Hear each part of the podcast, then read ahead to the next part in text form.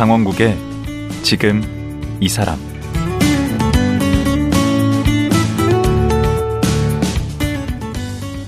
안녕하세요. 강원국입니다. 대중을 상대로 하는 가수들은 히트곡 하나로 하루아침에 스타가 되기도 하지만 히트곡이 더 이상 나오지 않으면 그 인기는 금세 사라집니다. 그 스트레스가 보통이 아닌데요. 가수 김종서 씨는 이런 과정을 극복해가며 35년째 노래를 부르고 있습니다. 그리고 최근 7년 만에 신곡을 발표했습니다. 힘들었지만 락커로 살아온 지난 35년이 아름다운 구속이었다고 말하는 가수 김종서 씨. 지금 만나보겠습니다.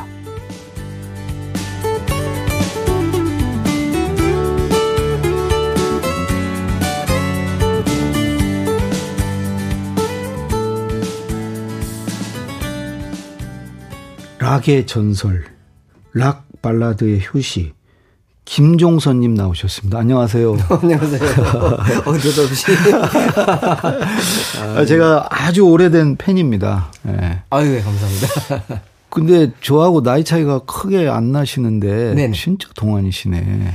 피부도 좋으시고. 아, 좀 관리도 좀 받고요. 음. 네, 운동을 매일 하는 게 아마 좀 덤으로 이제 그 피부도 이제 좋아지고. 피부는 음. 좀 원래 타고나신 것 같은데? 예, 타고난 음. 것도 있고 그 운동을 많이 하니까요. 운동하고 음. 운동은 뭘 운동, 하시는데요? 자전거요. 유산 어. 운동을 매일 안 하면은 이제 노래가 제가 호흡 관리가 힘들어서 어. 노래를 위해서 매일 운동하고 있고 바, 발성도 매일 하고 사실 발성이 굉장히 건강에 도움이 돼요. 이 몸의 어. 순환을 돕기 때문에 오. 호흡이기 때문에 그게 그리고 밤에 음 자기 전에 7시간 전에는 이제 물 위에는 안 먹고요. 오. 예, 그리고 술 안 하고 담배 안 하고. 오. 뭐 그러니까 덤으로 이제 그 건강이 유지되는 것 같아요. 거의 뭐 신선 같이 사시네. 지금 모자를 쓰고 오셔가지고 지금 머릿결은 안 보이는데 머릿결도 네. 좋은 걸로. 나쁘지 않습니다. 네.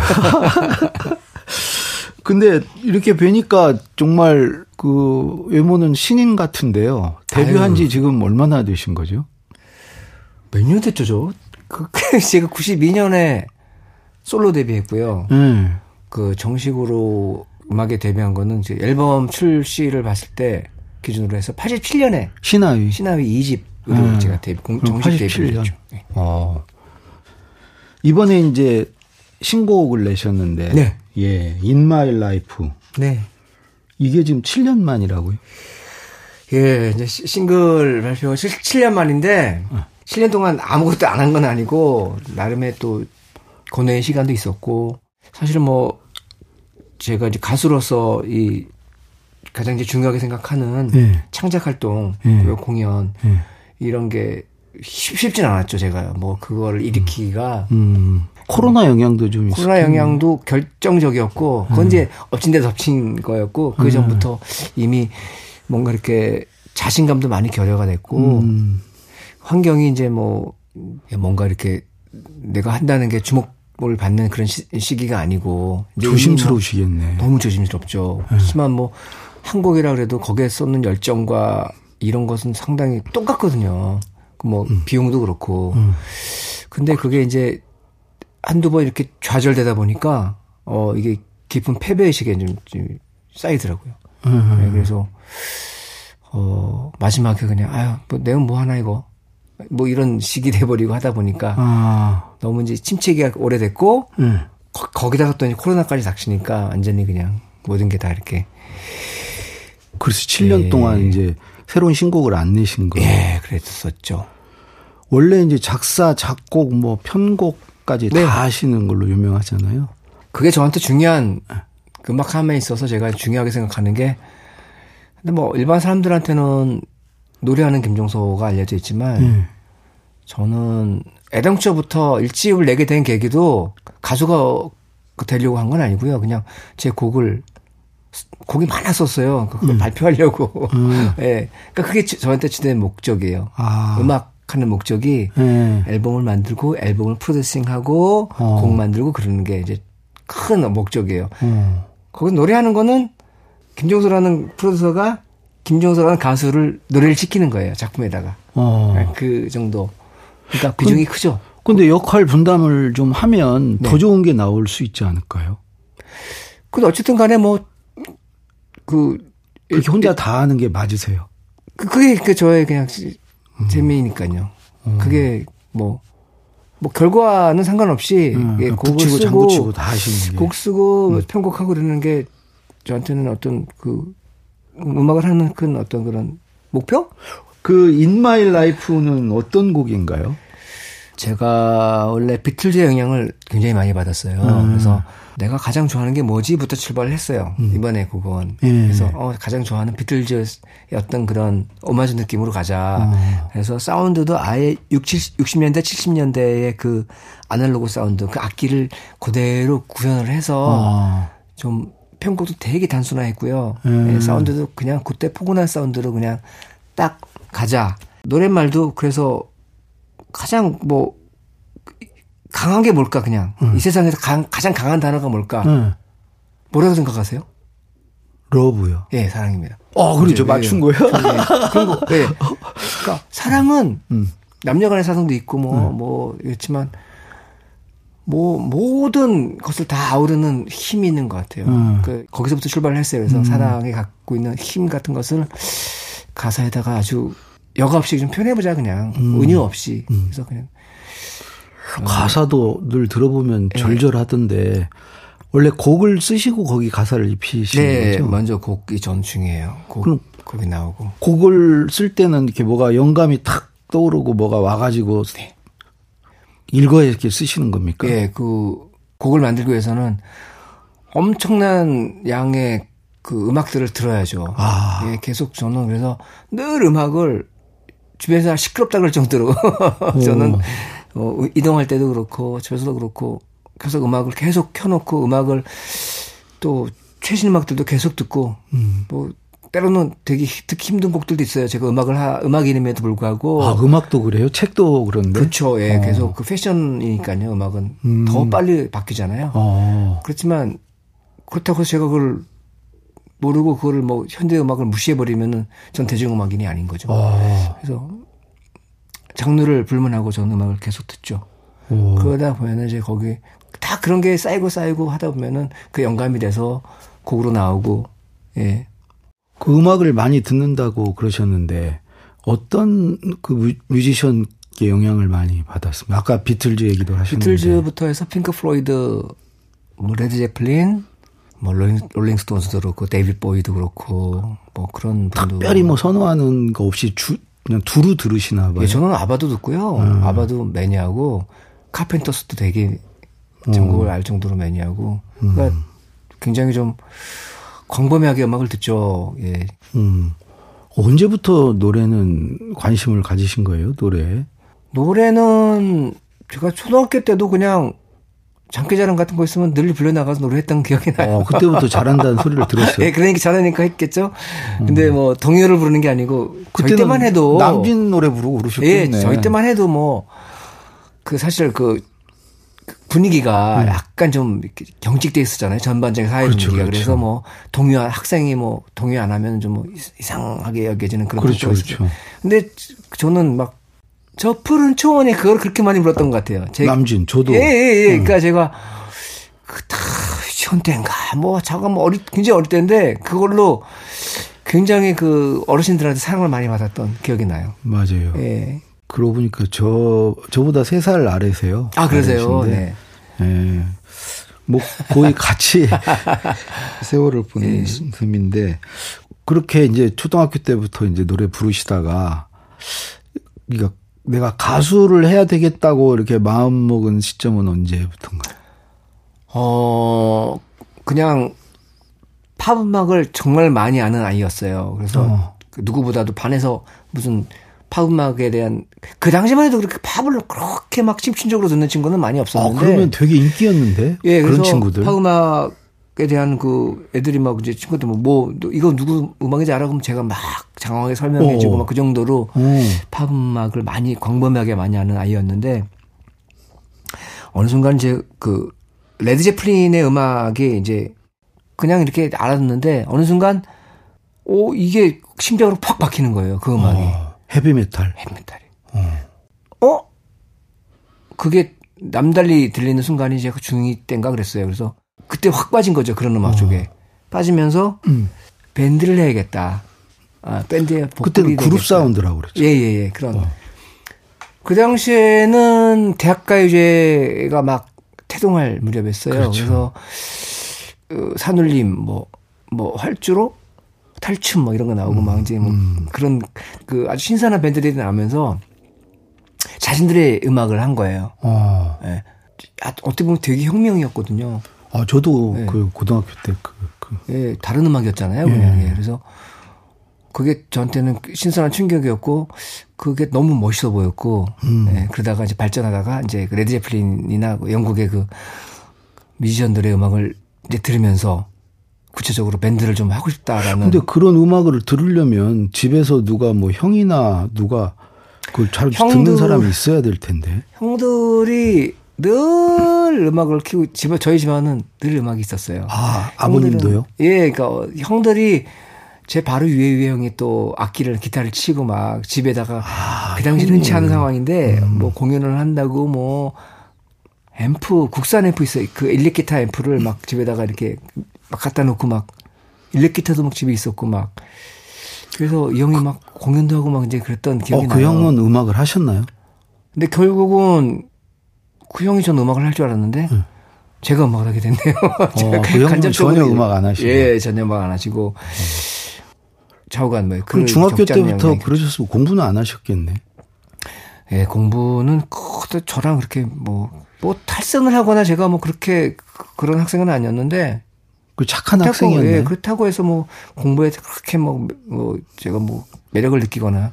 아니 노래도 잘하고 이렇게 팝송도 많이 알면 되게 인기인데 그 근데 소극적이었어요, 제가. 또래 사이에서. 제가 이렇게 외향적이지 않았어요. 그러니까 내성적이고 음, 지금도 보니까 이렇게 되게 내성적이죠. 저는. 내성적이신 그것 제가 간혹 가다가 제가 하는 무대를 봤을 때 와, 내가 저렇게 하나? 무대만 올라가면 바뀌나 봐요. 그러니까 한두 곡 할 때는 저도 굉장히 너무 긴장을 해가지고 이 성격이 그냥 나와요. 그래서 어. 뭐 시원하게 뭐 노래를 했다거나 그런 적이 별로 없었던 것 같아요. 근데 공연이나 이런 건 좀 달라서 네. 내 팬들이잖아요. 네. 관대, 한, 그러니까 뭔가 이렇게 열려 있어요. 그래서 어. 저 마음이 좀 편해지고 가벼워지고, 음. 어, 제가 갖고 있는 어떤 그 뭔가 에너지가 팍팍 나오는데, 방송이라는 데서 이렇게 한 곡, 두 곡 정도 할 때는 이제 그 이건 뭐 홍보 어. 목적으로 나오는 거잖아요. 네. 이게 잘못되면 굉장히 부담이 있고. 예, 그러니까 그 부담이 너무 커서 아직도 제가 시원하게 노래를 부른 적은 진짜 한 번도 없었던 것 같아요. 어. 예, 그 정도로 내성적입니다. 어. 저는 뭐 아주 열혈 팬이니까요. 네, 아유. 어, 그 편한 편한 그래도 방송이니까 이게 예, 이제. 얘기한다고 생각하시고 그리고 아까 이제 얘기했듯이 이제 신하위에 합류를 하셨어요. 신하위는 그 몇 살 때예요? 19살 때인가 그랬을 거예요. 와, 그, 그때 최고의 밴드 아니었어요? 아니요. 그때는 어. 아는 사람만 아는 그 아름아름으로 음악하는 사람들만 아는 왜냐하면 신대철이라는 친구도 그때는 유명하지 않았어요. 안 왔죠. 그러니까 시- 아버지가 유명했죠. 신중현. 예. 예. 신중현의 아들이 기타를 치는데 어릴 때부터 장난감이 기타였다. 아버지의 기타를 갖고 놀았는데 그게 지금 뭐 거의 뭐 아버지를 능가하는 신의 경지다 기타가 막 뭐 그때 소문으로. 소문이니까 예, 어. 입소문이니까요. 뭐 그런 친구가 이제 밴드를 하는데 신화이라는 밴드인데 네. 뭐 그렇게만 알고 있었어요. 근데 그 팀에서 드럼을 치는 친구가 어떻게 어떻게 친구의 친구로 이제 알게 됐는데 우연히 뭐, 아, 뭐, 오디션을 본다고 해요. 보컬 오디션을. 그래서, 근데 뭐, 친구가 추천을 했나 봐요. 이렇게 정소 노래 잘한다고. 그래서 해보라 그래가지고 오디션을 봤죠. 예. 근데 제가 떨, 떨컥 붙은 거예요. 거기는 보컬이 없을 때예요. 예, 신화위에? 술 먹고 싸고 나갔대요. 아, 아. 그래, 뭐 어릴 때니까. 그래서 제가 같이 하게 됐는데 같이 할 정도 수준은 아니었죠, 제가. 저는 정말로 뭐 진짜 의욕만 있는 아이였고 나머지 세 연주하는 친구들은 연주를 너무 잘했고요. 아, 이미 그 이미 뭐 어떤 너무 경지에 잘- 있었구나. 깜짝 놀랐어요, 저는. 이, 이 친구들하고 같이 음악을 하는 거야. 막 음. 너무 들떠 있었고 실제로 이제 공연을 하고 첫 공연을 하고 아. 그 이제 뭐 리더였던 신대철 친구한테 네. 뭐 제가 아유 같이 할 수 없을 것 같다고 도저히 이제 그 얘기를 통보를 받고 아, 쭉 잘린. 거네. 예, 너무 못했어요, 실제로. 제가 목소리, 키- 목소리가 남자 치고는 저는 몰랐는데 음. 굉장히 하이키를 가고 있었던 거예요. 목소리만 높아요, 그냥. 그거 얘는 없어요. 음정 하나도 안 맞고, 아, 박자, 리듬 뭐, 아, 제가 어떻게 알았냐면, 음. 저는 몰랐어요. 저는 자기점에 빠져 있어가지고 난 너무 잘한다라고 생각하고 있었는데, 그 당시에 누가 이렇게 그 실황을 녹음해서 어. 선물이라고 저한테 줬는데, 예. 아, 진짜 못 듣겠는 거예요. 막 너무 막 진짜 쥐구멍에서 파고 들어가고 싶은 오, 그러니까 목소리는 타고나긴 했는데 이게 훈련이. 안 돼 있구나. 소리만 지르는 거예요. 계속. 예. 근데 그게 저한테는 데뷔였고 얼마나 떨렸겠어요. 제가 얼마나 기대가 그렇겠네. 컸고 나이도. 예. 음, 근데 거기서 이제 딱 그래도 그- 축출되니 얼마나 제가 그걸 자르냐, 실망감이 또. 예. 기대는 막 기대가 부- 부풀어 있는데 음. 거기에 대한 또 실망감이 그만큼 또 있을 거 아니에요. 그 신대철 씨가 나이가 적잖아요. 우리 저보다 한살 김종서 적어요. 예, 한살 적어요. 그래도 그분이 나가라고 때 기분 나빴겠네. 뭐 그때 본인이 그땐 알았어요? 그랬죠. 그땐 그랬죠. 그땐 어. 그랬죠. 그때 그랬는데 아 금방 수긍이 갔죠. 아, 어? 나라도 그렇게 했겠다 싶더라고. 그래서 그게 저한테는 아주 중요한 계기가 됐죠. 음. 그러니까 이게 뭐 의욕만 갖고 할 수 있는 게 아니구나라는 생각을 음. 하게 됐고 노래 연습을 이제 독학을 하게 되는 그게 계기가 됐어요. 그래서 그때 막 제가 아현동에서 살았는데 네. 그 마포대교 밑에 막 거, 거기까지 가서 막 뛰어가서 하루 종일 그 거기서 노래 어, 집에서 노래 못하니까 아. 동네에서 난리 나니까요. 어, 나또 마포대교 갔다 그래서 또 왜 마포대교 밑에 다른 뛰어- 무슨 그 밑에 가서 아 어. 그러니까 거기 왜냐면 거기가 거기가 낮에요. 그- 그런 데죠. 왜 차단이잖아요. 응. 어. 차가 다니고 그러니까 제가 막 발성 연습을 할 수 있었던 어. 어, 그 제가 생각해낸 거죠. 폭포수 아래서 발, 저기 득음을 해야 되는데 서울 시내 폭포수가 어디 있어요? 그걸 얼마나 한 거예요? 그 아, 반년을 했던 것 같아요. 그러니까 제가 매일 혼자 가가지고 진짜 뭐 미친 듯이 했- 했던 것 같아요. 그냥 예, 그뭐 목적도 없고 그냥 뭐 그냥 나는 해야 된다라고 그냥 속 내 소리를 좀 튀어야 되고 그 음악을 더 사랑하게 된 어떤 그런 그때 계기가 됐고 사실은 그 무- 무모한 연습이에요. 사실은 뭐 그 누구한테 배운 것도 없- 아니고. 그러니까 그 잘못된 방식이었는데 그냥 소리만 계속 하루 종일 거기다 음악 틀어놓고 소리 지르고 막 따라하고 막 음. 누가 모니터도 없었고 음. 근데 어쨌든 간에 그런 저의 그 열기, 그 의지가 굉장히 큰 도움이 됐던 것 같아요. 나중에 어떤 상황도, 아, 내가 그때 그렇게 연습했는데, 그게 굉장히, 어, 저를 다시, 제가 이렇게 약간 떨어질 때 다시 저를 이렇게 세워준 어떤 그런 게, 그 당시에 그, 짧은, 시- 그 당시 6개월은 근데 굉장히 길었던 것 같아요. 반, 반년 정도인데, 근데 뭐 그렇게 하면 막 목에서 피 나온다고 그러던데.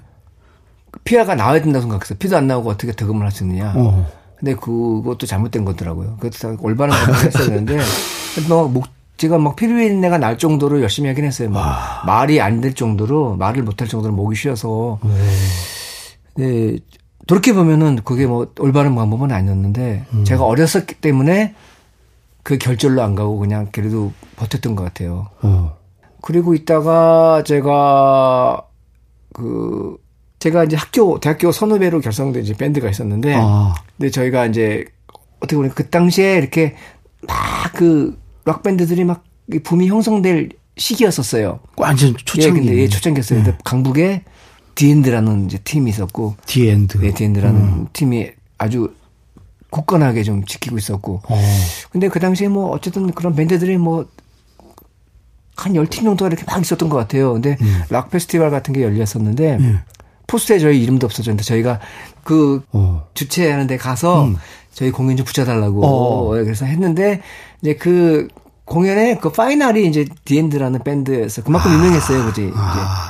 근데 그 공연을 끝나고 이제 저희 공연을 딱 끝나고 저희 주섬주섬 이제 이제 악기 챙기고 있는데 그 공연을 보고 이제 여기 온 거예요. 그 디엔드에서? 디엔드에서 그 디탈 치는 친구하고 어. 그 매니저가 있었어요. 근데 무명 밴드인데 그 정도면은 어. 매니저가 있을 정도면은 성공이 약간 보장된 어떤 그런 미래가 좀 약간 보이는 그런 어. 느낌이잖아요. 어. 그때 같이 왔던 친구가 기타 치는 김태원. 그, 그 김태원. 리더, 예, 리더였고요. 그, 그 당시에는 강북의 The End 강남의 시나위였다. 맞, 맞습니다. 어. 예, 그래서 그렇게 들어가게 되고 이름을 바꾼 게 부활이죠. 부활로. 그걸 누가 바꿨어요?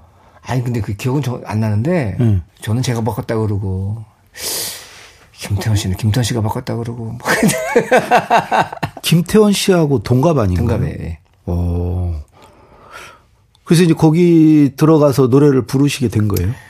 거기서 엄청난 저희에게가 회자가 되기 시작하죠. 어. 근데 그 당시에 그 막 락 밴드들이 막 생겨나고 막 그런 약간의 태동기였고 약간 르네상스를 알리는 그런 시기였어요. 그래서 어. 그 학생들이 특히 남학생들한테는 아주 절대적인 그 락밴드들에 대한 소문들이 막 예, 네. 김정선은 막 이렇게 어 마이크 없이도 일렉 기타 막 쳐도 마이크 다 꺼졌는데도 목소리가 나오고 뭐 들리고 뭐 약간. 과장돼서 막 예, 됐겠네. 심지어는 그 얘기를 네. 제가 버스 타고 가는데 네. 제 앞에서 그 얘기를 제 얘기를 하는 거를 그러니까 그 친구들은 제가 그렇죠. 제 모습도 잘 몰라요. 어, 얼굴 모르죠. 예, 예. 그 얘기를 하는 걸 제가 들 정도로 아, 근데 신기했겠다. 신기했죠. 어. 예. 그래서 부활에서 그 저희가 막 그 기록을 내면서 앨범도 없고 뭐 그렇지만 저희 cover song들을 하고 근데 커버송들이 커버송이 뭐예요? 그러니까 그 저희가 그 뭐 레드 제플린 곡 이런 걸 한 거죠. 그 아, 카피해서. 카피해서. 네. 어. 근데 그 난이도가 있는 곡들이었어요. 오. 거기에 이제 레드 제플린의 넘버들이 있던 거죠. 어. Stairway to Heaven, 뭐 Black Dog, Rock and Roll 그런 어. 그거는 너무 높기 때문에 아예 손도 못 대는. 아, 그걸 김종서가 막 예. 불렀구나. 연주들은 돼도 어. 보컬리스트가 안 되면 무대 못 올리잖아요. 그렇죠. 김종서라는 그 하이톤을 가진 가수가 있었기 때문에 다 할 수 있었던 거예요.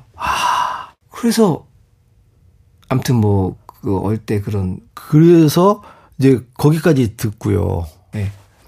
얘기 들어보니까 그 아까 그 신하위에서 잘리고 절치부심하면서 예. 마포대교 밑에 가서 그 득음을 하신 게 결국 그 전화위복의 계기가 됐네. 와신 상담이죠. 아, 와신 상담. 네, 전화위복이 됐죠. 그게 어떤 음 제가 천국과 지옥을 왔다 갔다 하면서 음 거기서 얻은 교훈이죠. 아, 꿈이라는 게 그냥 그냥 이룰 수는 없는 거구나. 내가 만들어야 되는 거라는 걸 그때 깨달았죠. 그래서 딱 그냥 나는 일단 나를 먼저 만들지 않으면 안 되겠다라는 생각을 했었고 어허. 그때 뭐 앞도 안 보고 그냥 그냥 연습했던 거예요. 야, 여기 나오신 분들의 진짜 공통점이에요. 네. 이게 시련과 역경, 고난이 왔을 때 그걸 성장의 계기로 이게 업어치게 하는 거. 그렇죠. 그런 분들이 다 잘 되시더라고요. 그래서 어떻게 보면은 그때 저를 자른 신대철한테 감사를 느끼죠. 그게 없었으면은 아마 예 저는 계속 그 발전 못하는 그냥 그저 그런 아이로 됐을 수도 있었어요. 예. 알겠습니다. 예, 오늘 이제 시간이 돼서 네. 여기까지 듣고 네. 어, 이 내일 이어서 하루 또 네, 내일 뵙겠습니다. 예, 그 아까 얘기한 이번에 나온 신곡 네. In My Life 들으면서 마무리하도록 하겠습니다. 오늘 말씀 고맙습니다. 감사합니다. 7년 만에 신곡을 발표한 가수 김종서 씨였습니다.